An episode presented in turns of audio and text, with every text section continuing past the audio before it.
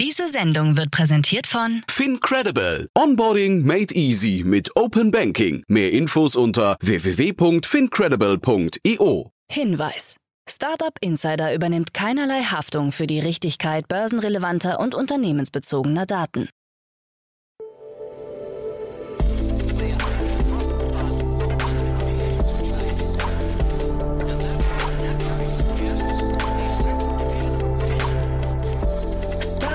Insider Daily. Morgen Update. Einen wunderschönen guten Morgen und herzlich willkommen zu Startup Insider Daily. Mein Name ist Jan Thomas. Heute ist Dienstag, der 8. März. Ja, und das sind heute unsere Themen. Exit für Vergleich.org. Christian Lindner gibt den Haushaltsplan bis 2026 bekannt. Klarna nimmt weitreichende Produktänderungen vor. Elon Musk äußert sich zum Verkehr der Zukunft. Und die Sprachassistentin Alexa von Amazon ist in der Lage, sich selbst zu hacken. Heute bei uns zu Gast im Rahmen der Reihe Investments und Exits ist mal wieder Otto Birnbaum von Revent. Und ja, wir haben mal wieder zwei richtig coole Themen besprochen, muss ich sagen. Hat mir großen Spaß gemacht. Kommt sofort nach den Nachrichten mit Anna Dressel. Aber wie immer der kurze Hinweis auf die weiteren Folgen heute. Um 13 Uhr geht's hier weiter mit Thorsten Rabe. Er ist der Country Manager Deutschland von Konto. Ja, und da sprechen wir über eine der größten Finanzierungsrunden, die wir hier je besprochen haben, nämlich über 486 Millionen Euro, die investiert wurden. Das Unternehmen ist jetzt mit 4,4 Milliarden Euro bewertet. Angeführt wurde die Runde von TCV und von Tiger Global. Ja, und ihr wisst ja, es geht um das Thema Finanzlösung für Unternehmen. Ist ein sehr, sehr spannendes Gespräch geworden und vor dem Hintergrund der Runde natürlich sowieso sehr unglaublich. Also unbedingt reinhören, das kommt um 13 Uhr. Und um 16 Uhr ist Gabriel Matuschka zu Gast, Partner von Fly Ventures. Und das Gespräch findet statt im Rahmen der Reihe VC Talk. Ihr wisst ja, wir haben eine neue Reihe gestartet, bei der wir die wichtigsten Investoren in Deutschland vorstellen wollen, damit vor allem Gründerinnen und Gründer so ein bisschen eine Idee davon bekommen, mit wem sie es da eigentlich zu tun haben, falls möglicherweise das Thema Kapitalsuche ansteht. Fly VC ist ein sogenannter Micro VC. Gabriel kenne ich schon relativ lange, ist wirklich ein hochinteressantes Gespräch geworden, weil wir natürlich über sehr, sehr viele Investmentthesen gesprochen haben und vor allem die Frage, also Micro Micro-VC, vielleicht kurz zur Erklärung, ist ein VC, der mit kleinen Tickets sehr, sehr früh reingeht in die Unternehmen und dementsprechend ist meistens noch nicht viel da, außer vielleicht einer Idee, einem Team, einem Pitch-Deck oder vielleicht einer ersten Version des Produkts. Also die Frage ist natürlich, wie erkennt man in dem Moment die richtig coolen Unternehmen? Ja, und genau das hat Gabriel mir erklärt. Ist ein tolles Gespräch. Das kommt, wie gesagt, um 16 Uhr. So, jetzt kommen wir angekündigt die Nachricht mit Anna Dressel und danach dann Otto Birnbaum von Revent. Aber wir haben noch ein weiteres kurzes Interview, das wir jetzt einschieben möchten, nämlich mit Niklas Schwake. Er ist der Co-Founder Gründer von Sisem. Und Niklas und ich, wir haben am Wochenende hin und her geschrieben, weil sich Sisem im Ukraine-Krieg engagiert, zumindest indirekt. Und wir hier finden, das ist eine Lösung, die Gehör finden sollte. Auch vielleicht als Inspiration für andere Startups, für andere Unternehmen, die sich gerade engagieren in der Ukraine-Krise. Und damit auch der Aufruf, wenn ihr andere Startups kennt, die wir hier featuren sollten. Wir möchten gerne Danke sagen für das vorbildliche Engagement und wir möchten natürlich auch gerne helfen zu inspirieren. Es ist manchmal, und das sieht man am Beispiel von Sisem, gar nicht so schwer, Hilfe zu leisten, ohne das jetzt runterspielen zu wollen. Aber deswegen gehen wir jetzt kurz rein ins Gespräch mit Niklas Schwake von Sisem. Ich freue mich sehr, dass du da bist. Hallo Niklas. Ja, vielen Dank für die Einladung. Ich freue mich, dass ich hier sein kann. Danke. Ja, ich freue mich auch sehr, der, auch wenn der Anlass natürlich ein sehr trauriger ist, aber ihr bringt da ein bisschen Licht ins Dunkel, habe ich zumindest das Gefühl.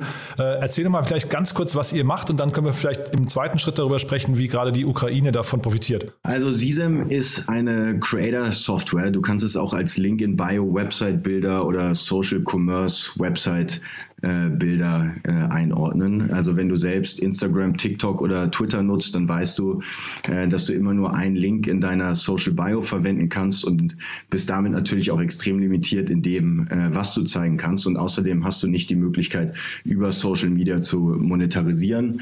Und äh, das Problem lösen wir mit äh, Sisam. Das heißt, du kannst dir eine ähm, ja, Custom Social Page erstellen und wir haben auch verschiedenste Commerce Tools entwickelt, die dir helfen, helfen, direkt über Social Media zu monetarisieren und deine Follower ähm, entsprechend ja, in zahlende Kunden zu konvertieren. Und jetzt könnte man ja natürlich traurigerweise denken, dass man in der Ukraine gerade andere Dinge zu tun hat, als sich mit Followern oder Instagram-Pages zu beschäftigen. Aber ihr habt da quasi eine, ich glaube, recht ja, clevere Zweckentfremdung gefunden, mit der man in eurer Tool jetzt quasi auch sinnstiftend einsetzen kann in solchen düsteren Zeiten, ne? Genau, das stimmt. Also äh, man muss dazu sagen, wir ähm, beziehungsweise unser Team ist selber unmittelbar davon betroffen. Also wir haben sieben Mitarbeiter äh, aus Russland, zwei aus Belarus, die Frau von meinem Mitgründer ist Russin und entsprechend äh, gibt es da relativ viele Verbindungen in die Ukraine. Also jeder äh, im, im Team kennt jemanden in der Ukraine oder hat sogar Verwandte da. Und äh, wir haben uns überlegt, wie wir helfen können. Und äh, jetzt ist es so, dass die beiden äh, Klitschko-Brüder äh, natürlich aktuell sehr präsent sind äh, in den Medien. Und äh, daraufhin ähm, haben wir uns die Social-Media-Kanäle, ähm, vor allem von Wladimir Klitschko, äh, angeschaut und äh, da ist uns aufgefallen, ähm, ja, dass er äh, seine Social Bio noch nicht optimal nutzt und sind dann auf das Team ähm, Klitschko zugegangen, die dann relativ schnell reagiert haben und ähm, ja mit Sisem eine Spendenaktion äh, ins Leben gerufen haben. Genau, ich glaube, das ist jetzt wichtig zu verstehen. Also ihr habt quasi eure, euren Link in der Bio genutzt, um auf eure Seite zu verweisen und da kann man jetzt, auf dieser Seite kann man jetzt anfangen zu spenden, ne? Genau, richtig. Also ähm, die, der, das Team Klitschko hat eine eigene Spendenseite damit erstellt. Also ähm, über die Page wird verlinkt zum Beispiel auf ein Herz für Kinder von Bild, auf die Stiftung RTL, auf die National Bank of Ukraine. Also verschiedenste verifizierte Spendenaktionen, äh, die das Team Klitschko zusammengestellt hat. Und ähm, ja, darüber sind extrem viele Leute in den letzten paar Tagen äh, auf der Page gelandet. Wir sehen, dass auch extrem viel geklickt wird. Wir können nicht genau sagen, wie viel bisher gespendet wurde, weil das alles äh, externe äh, Partner sind. Ähm, aber ähm, ja, ähm, die Resonanz ist überwältigend gewesen in den letzten paar Tagen. Und für die Menschen, die jetzt helfen möchten, wenn sie spenden möchten, finden eben bei euch. Wir werden euch das verlinken. Wir werden quasi euren Link nehmen und äh, bei uns in die Shownotes packen. Dann kann man sich A, Sisem mal kurz angucken, aber man sieht eben auch eine ganze Reihe an Möglichkeiten, wie man eben dort zumindest unterstützen kann. Genau, richtig. Also man kann einfach auf das Instagram-Profil von äh, Klitschko gehen. Äh, also Username ist auch einfach at äh, Klitschko oder man ähm, ruft direkt den Link auf über ähm, sisem slash act.now.by.klitschko und landet dann auch äh, direkt auf der Seite und kann darüber spenden. Wie gesagt, wer jetzt nicht mitschreiben wollte, wir verlinken das. Ist auf jeden Fall ein, ein cooles, äh, cooles Projekt, finde ich. Man sieht daran, wie kreativ äh, man, ja, man zumindest helfen kann. Manchmal ist es gar nicht die äh, offensichtlichste Lösung, aber ja, vielleicht ein bisschen um die Ecke gedacht, äh, nochmal als Inspiration für alle anderen. Da gibt es vielleicht für jeden eine Möglichkeit zu helfen. Und wenn nicht, dann zumindest finanziell an der Stelle mit eurem Link. Genau, wir würden uns freuen, äh, wenn möglichst viele Spenden zusammenkommen. Und wer möchte, kann den Link selber auch nutzen, in seinen Instagram Stories teilen, über LinkedIn teilen, also grundsätzlich über alle Social Media Kanäle. Ähm, ja, es wäre schön, wenn wir möglichst viele Leute mit erreichen äh, und natürlich äh, möglichst viel gespendet wird. Niklas, vielen Dank, dass du da warst. Ist ein tolles Projekt. Äh, wir unterstützen das gerne. Und wie gesagt, den Link findet man auch jetzt bei uns in den Show Notes. Also gerne einfach draufklicken und am besten sofort spenden. Super. Dankeschön. Werbung. Hi, hier ist Nina aus dem Content-Team von Startup Insider. Vielleicht hast du es ja schon gehört, wir haben endlich neben unserem Hauptkanal Startup Insider nun auch separate Kanäle für unsere verschiedenen Formate eingerichtet. Wenn du zum Beispiel nur unser tägliches Nachrichtenupdate Startup News hören möchtest, kannst du ab jetzt ausschließlich den Startup News Kanal abonnieren. Gleiches gilt für Investments und Exits, Startup Spotlight und alle anderen Formate, die zukünftig kommen werden. Die volle Ladung Startup Insider, also alle Formate, gibt es natürlich weiterhin hier auf dem Hauptkanal. Also, um die einzelnen Kanäle zu abonnieren, besuche jetzt startupinsider.de/slash insider. Wir sehen uns auf deinem Lieblingskanal. Startup Insider Daily. Nachrichten. Exit für Vergleich.org. Laut Medienberichten für bis zu 95 Millionen Euro übernimmt die britische Domain-Firma CentralNick den Affiliate Publisher VGL Verlagsgesellschaft, unter anderem Betreiberin der Produktvergleichsplattform Vergleich.org. Damit bahnt sich einer der größeren Deals in der Affiliate-Marketing-Szene der vergangenen Jahre an. In einer Pressemitteilung erläutert CentralNick CEO Ben Crawford die Hintergründe. Wir haben uns dazu entschlossen, in die VGL-Gruppe zu investieren, da unsere Analysen gezeigt haben, dass Vergleich.org die beste Produktvergleichswebseite in Europa ist. Demnach werde die VGL auf Basis eines Unternehmenswertes von 60 Millionen Euro erworben. Die erste Zahlung in Höhe von 67 Millionen Euro erfolgte in Bar. Durch zusätzliche Vereinbarungen könnte der Kaufpreis in den kommenden drei Jahren um weitere 38 Millionen Euro steigen. Laut Handelsregister gibt es bei der VGL Verlagsgesellschaft GmbH keine externen Investoren. I have an announcement to make. Christian Lindner gibt Haushaltsplan bis 2026 bekannt. Bundesfinanzminister Christian Lindner, FDP, plant in seinem Haushalt bis 2026 rund 200 Milliarden Euro für Klimaschutz, Wasserstofftechnologie, Ladeinfrastruktur und Modernisierung der Industrie ein. Dies gab er in der ARD-Sendung Bericht aus Berlin am Sonntagabend bekannt. Den Plänen zufolge solle Deutschland moderner und nachhaltiger werden, in saubere Technologie investieren und seine künftige Wettbewerbsfähigkeit sichern. Durch die vorgesehene Abschaffung der EEG-Umlage sollen zudem die Menschen entlastet werden. Unter dem Begriff Freiheitsenergien solle die Bundesrepublik in der Energieversorgung unabhängiger werden. Lindner sprach sich zudem erneut dagegen aus, die Schuldenbremse dauerhaft aufzuweichen, da er dabei Gefahren für die Stabilität der Staatsfinanzen sehe. Klarna nimmt weitreichende Produktänderungen vor. Nach heftiger Kritik kündigt das schwedische Fintech Klarna für Deutschland und Österreich weitreichende Produktänderungen an. Vor allem junge Menschen haben in den letzten Wochen auf Social Media mit dem Hashtag Klarna Schulden auf ihre zum Teil horrenden Schulden hingewiesen, die sie durch den Service der Buy Now Pay Later Lösung angesammelt haben. Daraufhin haben die EU-Kommission und die US-Administration bereits angedeutet, dass sie neue, strengere Regeln für BNPL einführen wollen. Klarna möchte diesen Regulierungen und dem Vorwurf, eine digitale Schuldenfalle zu sein, nun zuvorkommen.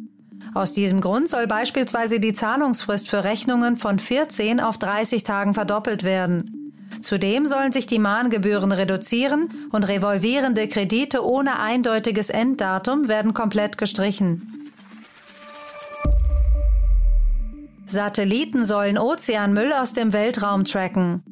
Aktuellen Schätzungen des World Wildlife Fund WWF zufolge befinden sich 80 Millionen Tonnen Plastik bereits am Meeresboden. Ein weiterer Teil treibt auf der Wasseroberfläche. Laut WWF landen jährlich rund 10 Millionen Tonnen Kunststoff im Meer, was einem mit Plastik gefüllten Lkw pro Minute entspricht. Wie sich die schwimmenden Mülldecken ansammeln, bewegen und ausbreiten, ist bislang weitgehend unklar. Die Europäische Weltraumagentur ESA möchte deshalb mit Hilfe von Sensoren prüfen, ob sie künftig den Müll überwachen können. Laut dem Forschungsleiter Peter de Markt seien gegenwärtige Satelliten nicht dazu entwickelt worden, Plastik zu erkennen. Deshalb müsse ein Mix aus unterschiedlichen Messgeräten zum Einsatz kommen.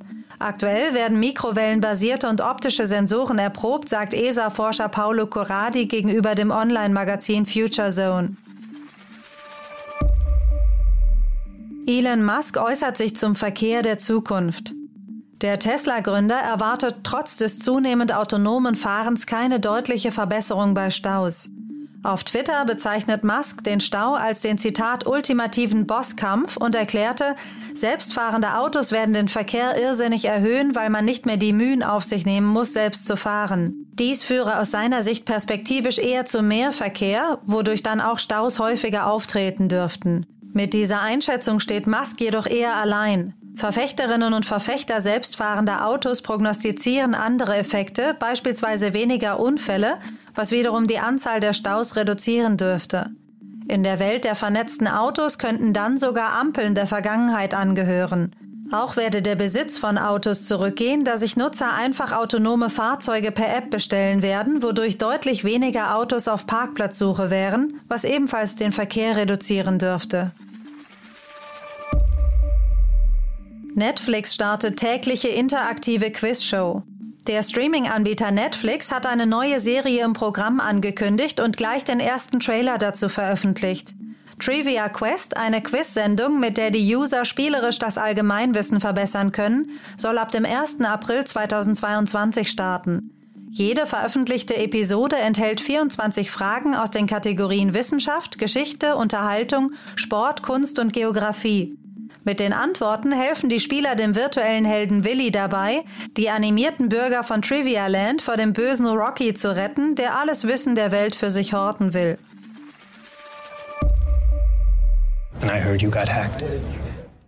Alexa hackt sich selbst. Im Rahmen einer Studie haben britische und italienische Forscher eine Sicherheitslücke in Amazons virtueller Assistentin entdeckt. Darüber ist es möglich, die Sprachassistentin Alexa dazu zu bringen, sich selbst Befehle zu erteilen. Erschreckend ist dabei vor allem, wie banal das Vorgehen der Forscher war. Laut Studie genügt es, ein Smartphone per Bluetooth mit einem Echo-Lautsprecher zu koppeln. Dazu ist es lediglich notwendig, sich einmal in unmittelbarer Nähe des Geräts aufzuhalten.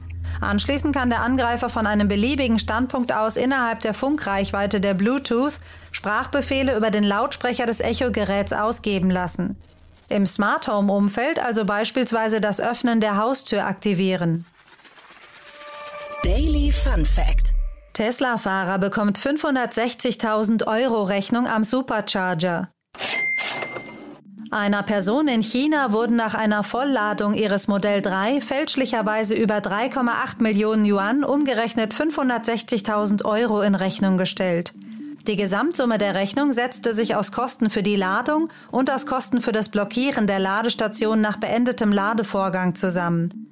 Alleine um die für letzteres veranschlagte Summe hätte das Fahrzeug bei gegenwärtigen chinesischen Stromkosten über 32.000 Mal aufgeladen werden können. Den Fehler sah die Vertretung von Tesla in China ein, weshalb dem Fall nachgegangen wurde. Das Unternehmen gab daraufhin zu, dass im Backend des Supercharger-Systems ein Fehler aufgetreten war. Durch den Vorfall werden nun auch andere Besitzerinnen und Besitzer von Tesla Elektroautos aufmerksam und beginnen ihre Rechnungen zu überprüfen. Startup Insider Daily. Kurznachrichten. Das Schweizer Foodtech-Startup Planted und die Deutsche Bahn stellen gemeinsam die Weichen für veganen Genuss auf Reisen. Seit dem 1. März 2022 können sich Bahnreisende in ganz Deutschland in der Bordgastronomie auf zwei vegane Gerichte mit Produkten von Planted freuen. Einen Sweet Chili Wrap und ein Teriyaki-Gericht. Bei Lidl kann man während seines Einkaufs das E-Auto kostenlos aufladen. Damit der Service nicht ausgenutzt wird, führte Lidl damals eine E-Charge-App ein, über die man den Ladevorgang starten konnte und auch nur eine bestimmte Zeit Strom erhielt. Damit ist am 9. März 2022 Schluss. Die Freischaltung der Ladesäulen läuft von dann an über die Lidl Plus App und nicht mehr über die E-Charge App. Tino Krause wird künftig die Rolle des Regional Director Central Europe bei Meta übernehmen. In dieser Funktion wird er für die Geschäftsentwicklung in 34 Ländern verantwortlich sein, darunter Benelux, Zentral- und Osteuropa. Er folgt auf Angelika Gifford, die kürzlich die Rolle als Vice President für Europa, den Nahen Osten und Afrika bei Meta übernahm. Die neue Beta-Version von WhatsApp soll ein Umfragetool in Gruppenchats mit sich bringen. Laut Medieninformationen wurde die Funktion im Rahmen des Updates 226070 im Testflight Beta-Programm von WhatsApp inkludiert. Telegram bietet solch ein Feature bereits seit Jahren. Signal hat zwar keine Umfragefunktion, man kann jedoch mit der Verwendung unterschiedlicher Emojis eine Art Umfrage erstellen. Bei einem Hackerangriff auf Samsung sollen wichtige Daten entwendet worden sein. Die Hackergruppe Lapsus Dollar soll wohl fast 190 GB an internen Daten von Samsung erbeutet haben. Unter den Daten sollen sich der Quellcode von Samsung-Komponenten wie Knox und Trusted Apps, dazu Daten über Gerätesicherheit und Verschlüsselung sowie die Quellcodes für die Bootloader sämtlicher Samsung-Geräte befinden. Auch an Quellcode für Samsungs Aktivierungsserver sowie die Samsung-Accounts sei man gekommen. Und das waren die Startup Insider Daily News von Dienstag, dem 8. März 2022. Startup Insider Daily. Investments und Exits. Cool, ja, ich freue mich. Otto Birnbaum ist wieder hier von Revent. Hallo Otto. Hallo Jan. Man kann ja fast sagen, ein Stammgast hier, denn du warst ja jetzt in letzter Zeit relativ präsent hier. Äh, hängt auch damit zusammen, dass wir gerade eine Folge gemacht haben über euren neuen Fonds oder über das Closing von eurem Fonds. Wie geht's euch denn? Ja, sehr gut. Wir sind natürlich ähm, äh, prinzipiell ähm, äh, äh freuen wir uns, dass wir den Fonds geschlossen haben und jetzt äh, uns aufs Investieren konzentrieren können. Äh, insoweit ist das natürlich das, was einen Investorenherz am höchsten schlagen lässt. Ähm, und insoweit ähm, sprechen wir mit vielen Firmen und werden wahrscheinlich auch in den nächsten Wochen schon wieder die nächsten Investments schließen. Ach, wie cool. Für die, die den Podcast vielleicht nicht gehört haben, ähm, vielleicht nochmal in ein paar Sätzen zusammengefasst, wer Revent ist, was ihr macht, in welche Themen ihr investiert vor allem? Ja, sehr gerne. Also wir sind ein Early Stage Venture Capital Fonds, sitzen in Berlin. Äh, unsere Investmentthese ist, dass die größten, erfolgreichsten und wichtigsten Firmen der nächsten Jahrzehnte im Nachhaltigkeitsbereich entstehen werden. Das heißt im Klimabereich, im nachhaltigen Gesundheitsbereich und wir nennen das Empowerment. Ähm, das heißt sozusagen auch Chancengleichheit, äh, äh, Jobs, Weiterbildungsthemen, ähm, Äh, und dass wir in diesen drei Segmenten, also Klima, Healthcare und Empowerment, investieren. Wir investieren frühphasig, also Pre-Seed und Seed-Tickets zwischen 200.000 Euro und 2 Millionen Euro. Und wie gesagt, unsere These ist, wenn eine Firma mit Hilfe einer neuen Technologie oder Innovation einen signifikant positiven Beitrag für die Gesellschaft oder den Planeten beisteuert, dass das dann die Grundlage für ein erfolgreiches, auch wirtschaftlich sehr erfolgreiches Unternehmen sein wird. Super spannend finde ich und eine gute Brücke zum ersten Thema, weil da habe ich gedacht, da, das klingt für mich genau nach diesem signifikanten Impact, der hier vielleicht für die Gesellschaft geleistet werden kann. Bin mal gespannt, ob ich recht habe. Wir sprechen über Archeon, werden sie ausgesprochen, ne? Genau, Archeon, sehr, sehr spannende Firma, kennen wir gut. Ähm, die sitzen ähm, in Österreich, äh, äh in Wien. Und was die machen, die haben ein Technologie entwickelt, äh, die CO2 ähm, in Aminosäuren transformiert. Ja, das heißt, sie nehmen sozusagen eine negativen, äh, ja, eine CO2-Bilanz und fermentieren in Fermentierungsprozess, Gasfermentierungsprozess und baut Aminosäuren damit und wiederum diese Aminosäuren sind eine ganz äh, wichtige Zutat, ja, oder die können so kombiniert werden, dann sind das Peptides auf Englisch ähm, und ähm, können sozusagen dann in alternative Food, ja, gerade Cell-Based Meat, äh, äh, äh und, und andere äh, Food-Themen beigemischt werden, um die richtigen Geschmäcker zu konfigurieren. Und das ist gar nicht einfach. Die richtigen Aminosäuren zu kreieren ist relativ schwer. Und das sozusagen mit CO2-Abfall, wenn man so will, ist natürlich eine sehr, sehr spannende Value Proposition. Ich habe mir die Webseite angeguckt. Ich finde, das klingt fast zu schön, um wahr zu sein, oder? Also es klingt so. Ich nenne das immer den heiligen Gral. Ja? Ja. Wenn man irgendwie äh, äh, aus einer CO2-Bilanz sozusagen äh, das Ganze in, in Aminosäuren capturen kann und damit sogar die alternative Food-Industrie als Grundlage powern kann. Das ist großartig. Man muss dazu sagen, es ist natürlich noch früh. Ja, die haben dieses Verfahren jetzt entwickelt. Im nächsten Schritt müssen Sie jetzt daraus sozusagen das Ganze skalierbar machen. Und das ist auch für diese ganzen Fermentierungs-Startups oft eine Herausforderung, das wirklich at scale hinzubekommen, die Kosten runterzutreiben at Cost Parity. Ja, auch es gibt jetzt schon Aminosäuren äh, im Markt und auch große Aminosäurenanbieter. Das heißt, das muss auch gegeben sein. Ähm, und dann muss die sozusagen entweder in die existierenden Industrien, was viele so Nahrungsergänzungsmittel sind, die mit, mit, mit ähm, Aminoacids arbeiten oder Getränke, ähm, aber dann eben auch die, die Food-Industrie. Also es ist einfach sehr, sehr früh. Hm. Okay, es ist früh, äh, trotzdem eine beeindruckende Runde, über die können wir gleich sprechen. Trotzdem nach, nach vorne raus, aber auch, wenn es klappen sollte, könnte das richtig groß werden, oder? Wenn es klappen sollte, könnte es sehr, sehr groß werden. Das Schöne ist, das ist sozusagen auch ähm, eine der Investmentthesen von Revent. Es geht so ein bisschen um die Infrastruktur der zukünftigen Industrien. Ja? Und wenn man sagt, okay, die zukünftige Industrie ist, dass wir Fleisch essen, was nicht aus Fleisch ist, ja, sondern aus Cell-based, dann muss man das machen und man muss, das, man muss Geschmack kreieren. Und da sind diese Aminosäuren sozusagen essentiell. Und die einfachen Aminosäuren reichen nicht. Man braucht die komplexen sozusagen, die Peptides. Und da kommt so eine Gasfermentierungsfirma wie, wie Archeon ins Spiel. Ähm, und, und deswegen kann das schon groß werden, aber auch das ist ein, eigentlich ein B2B-Play in der Industrie, die erst noch so richtig abheben muss.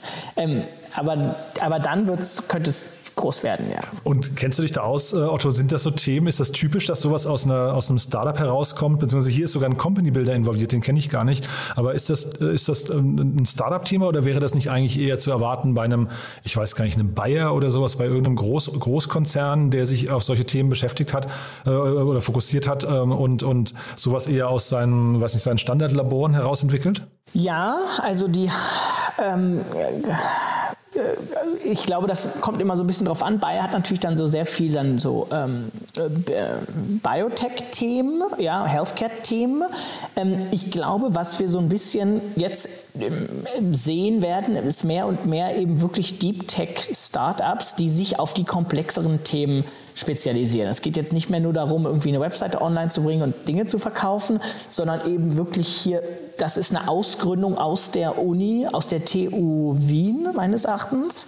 ähm, sozusagen aus einer Universität. Das Team sind selber Wissenschaftler, die da die letzten Jahre an dem Thema geforscht haben und jetzt mit dem Company Builder EVIC zusammen sozusagen die Ausgründung aus der Universität gemacht haben, um das Ganze jetzt zu kommerzialisieren und an den Markt zu bringen. Und ich glaube, dass wir das in den nächsten Jahren mehr und mehr sehen. Also wir schauen, sprechen gerade mit einem sehr spannenden Team, die kommen aus der Universität Cambridge heraus.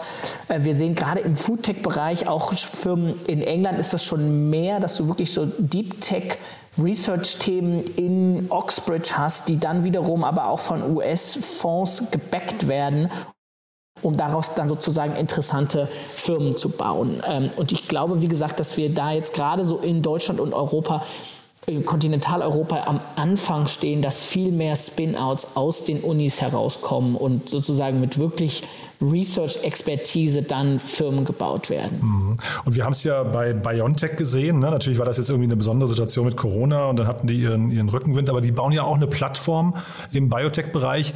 Könnte sowas im Foodtech-Bereich, ich weiß gar nicht, ob man den Bereich jetzt hier Foodtech nennen sollte, aber ähm, sie, siehst du da, dass da möglicherweise auch solche Großunternehmen mal entstehen? Also ich habe ja gerade gefragt, ob es nicht aus Bayer herauskommen könnte. Es könnte ja auch sein, hier entsteht das nächste Bayer. Total. Ich, also das ist jetzt, wenn man so möchte, so ein Asset Play. Ja, es geht sozusagen um diese, um diese Aminosäuren, um diese Peptides, die wirklich gut zu produzieren. Es gibt tatsächlich, gibt es auch schon in den USA Plattformen, die R&D im Food-Bereich machen, um dann sozusagen als ein Produkt, so das, was sozusagen woran Archeon arbeitet, dann sozusagen mit in ihr Portfolio aufzunehmen. Und das macht total Sinn, weil aus der Research und Development Perspektive gab es das auch schon vorher. Ja? Das gibt es also vorher im Biotech-Bereich oder ähm, gab es eben vorher schon viele verschiedene Research-Projekte und eins davon wurde was und das wird ein Blockbuster und daraus entstand dann Bayer sozusagen. Ja? Und diese Analogie in den Foodtech-Bereich, aber auch im Alternative Materials-Bereich, äh, im, im, im Drug Discovery-Bereich und so weiter sehen wir mehr und mehr im Markt, dass man wirklich sozusagen Plattformen baut, mit die R&D-heavy Themen angehen und dann verschiedene sozusagen Projekte backen in der Annahme, dass zwei, drei davon sozusagen dann richtig groß werden. Und übrigens der Wettbewerber Moderna, von BioNTech, der kommt aus so einer Plattform aus den USA. Ach ja, ist ja spannend, ja.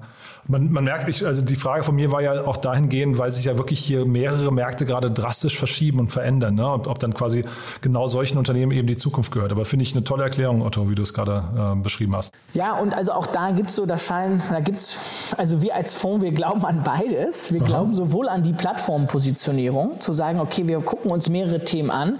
Wir glauben aber auch an die einzelnen Assets selber. Mhm. So, ja, die Assets selber werden dann die können sich dann diversifizieren, ja, aber die werden wahrscheinlich erstmal als sozusagen auf dem Papier haben die erstmal eine schwierigere Potenzial in den Multibillion-Dollar-Bereich sozusagen aufzusteigen.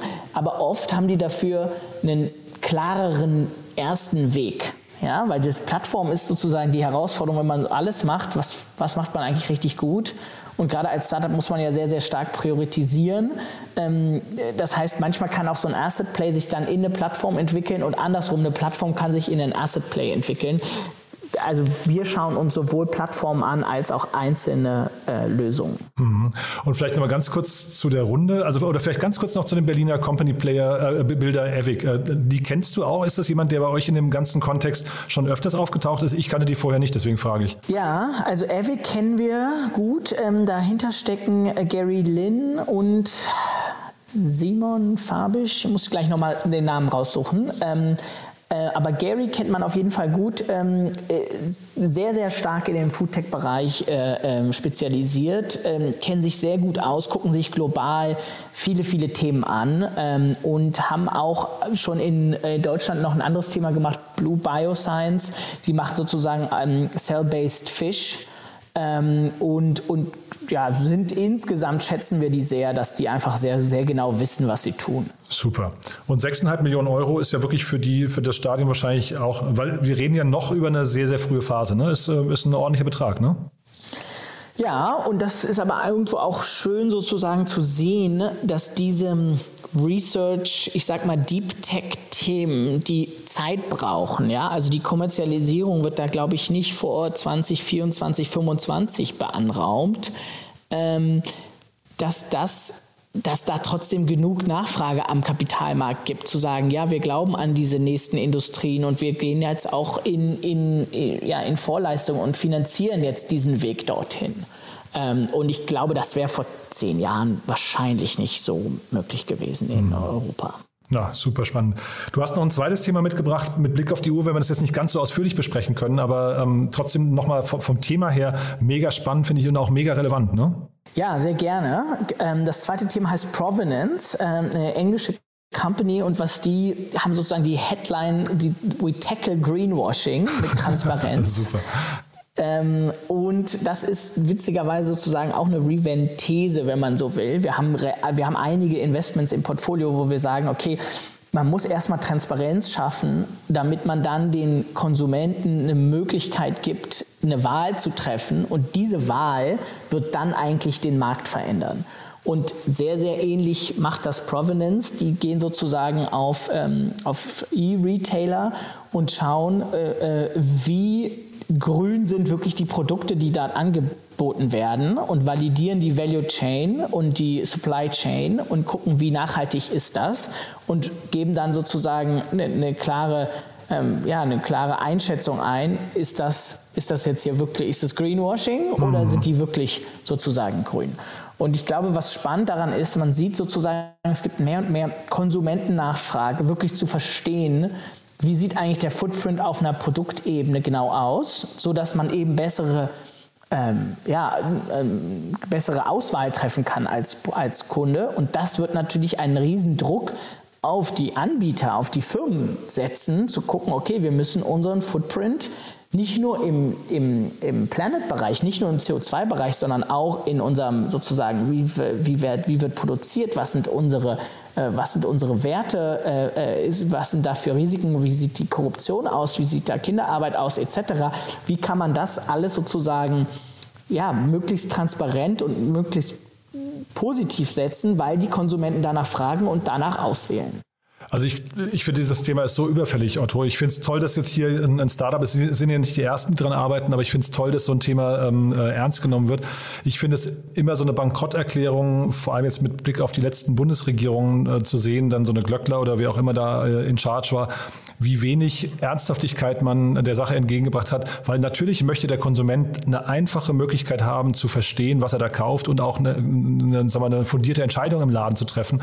Und das wurde einfach durch, ich weiß nicht, eine Flut an Siegeln zum Beispiel oder so komplett äh, untergraben, finde ich. Und deswegen braucht solche Lösungen, glaube ich, die einfach mal sagen, vielleicht, ich, keine Ahnung, ich kenne es jetzt nicht im Detail, aber die dann vielleicht mit einem Scoring um die Ecke kommen oder sowas, wo du einfach sagen kannst, das Produkt passt zu mir und das andere Produkt, das, da lasse ich die Finger, äh, die Finger davon. Ne? Total. Und das Spannende ist dann eigentlich auch zu schauen, wie können die Firmen das selber auch nutzen für ihr eigenes Portfolio-Management? Ja, wir haben da, ähm, gerade im Food-Bereich ist das recht einfach, weil die Value Chain nicht so lang ist. Aber wir haben da spannende Startups gesehen, wo du ganz klar sehen kannst, okay, wie sieht eigentlich mein mein, mein CO2-Footprint äh, aus und wie muss ich meine Produktions- oder Logistik-Chains anpassen, um den zu verbessern, mhm. um dann wiederum nach vorne raus eigentlich ein besseres Score oder eine bessere Positionierung gegenüber dem Endkonsumenten zu haben. Ja, total. Aber ich meine, das, das Thema geht ja hinterher weiter. Ne? Es ist die, die äh, Value Chain, aber du hast auch diese ganzen Themen wie, wie weit wird ein Wasser transportiert, um verkauft zu werden oder, oder in, der, in der ganzen äh, Fashion-Industrie, diese ganzen Sweatshops und solche Geschichten, die man einfach nicht mehr sehen möchte. Ne? Und äh, von daher, ich, also ich, ich glaube, das geht hinterher noch weiter, als man es vielleicht auf den ersten Blick äh, denkt. Es ist nur, ich glaube, endlich Zeit für richtige Lösungen da. Ne? Mhm.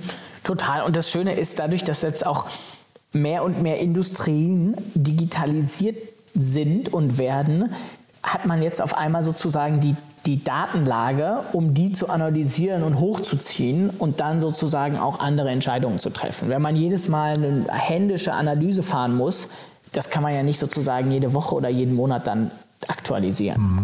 Was ich besonders cool fand, Peter Gabriel, ich weiß nicht, wie weit du den hörst oder, oder kennst, aber der Musiker und äh, auch Aktivist ist da ja eingestiegen. Das finde ich total cool, muss ich sagen. Also ein richtiges Vorzeigegesicht. Äh, der ist ja schon seit ganz langer, langer Zeit mit, äh, mit seinen Womit Studios dabei, die Welt ein bisschen zu ver verbessern.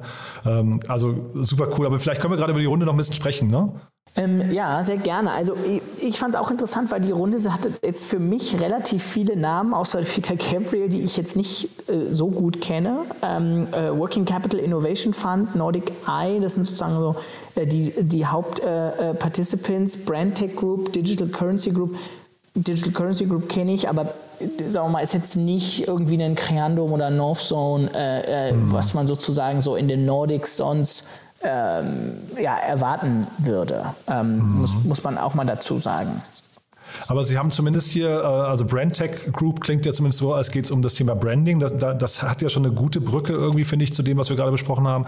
Und dann haben Sie irgendwie einen Business Angel dabei, äh, Nicolas äh, Carey von Blockchain.com. Klingt irgendwie auch total sinnvoll, dass das Thema Blockchain da irgendwie mit reingebastelt wird ne? oder mitgedacht wird. Total. Was geht natürlich sozusagen darum, was macht die Blockchain? Die macht sozusagen Dinge traceable, die gerade auf so einer Supply Chain interessant sind. Mhm. Gleichzeitig haben wir uns sehr viele Sachen im Supply Chain Bereich in der Vergangenheit, in den letzten Jahren angeschaut.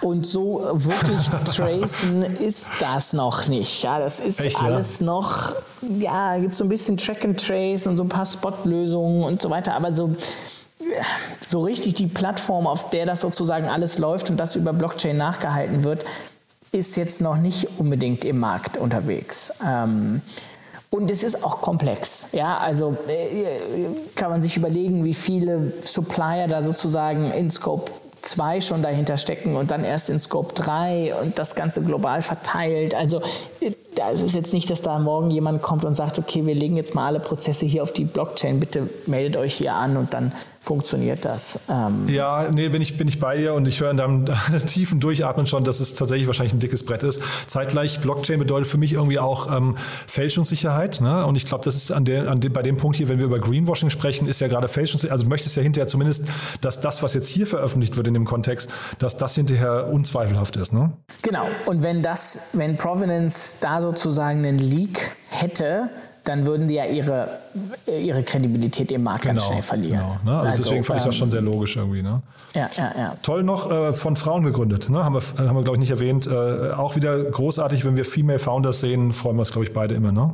Ja, davon gibt es mehr und mehr und immer noch nicht genug. Äh, und deswegen macht es auch Sinn, das jedes Mal auch nochmal wirklich sozusagen, ich finde, zu betonen, damit es einfach auch noch, noch mehr hoffentlich in Zukunft geben wird. Ähm, und ähm, ja, und es glaube ich braucht auch mehr Female-Investoren, die dann auch die Female-Founder investiert. Ja, also wir hatten gerade letzte Woche ein, äh, eine Studie hier aus der Schweiz. Da wurde der, der Schweizer Markt, Gründermarkt äh, untersucht oder vielmehr der Gründerinnenmarkt. Und da ist der Anteil innerhalb von den letzten 20 Jahren von 16 auf 32 Prozent äh, gestiegen bei Gründungen, wo Frauen beteiligt sind zumindest. Ja, nicht female only, sondern äh, mit, mit äh, weiblicher Unterstützung. Aber es dauert mindestens nach der Berechnung noch weitere 20 bis 25 Jahre, bis es pari ist. Das ist ein bisschen zu langsam. Ja, ja, ja. Nee, das muss, das muss schneller gehen. Genau. Cool, Otto.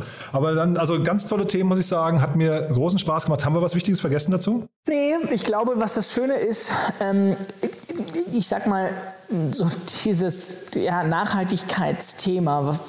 Irgendwo sind wir beim Revent, fokussieren wir uns auf eine Nische in Anführungszeichen. Ja, wir machen ja das, was andere Venture Capital Fonds machen, aber eben ausschließlich die Nachhaltigkeitsthemen, ja, Klima, Healthcare, Empowerment.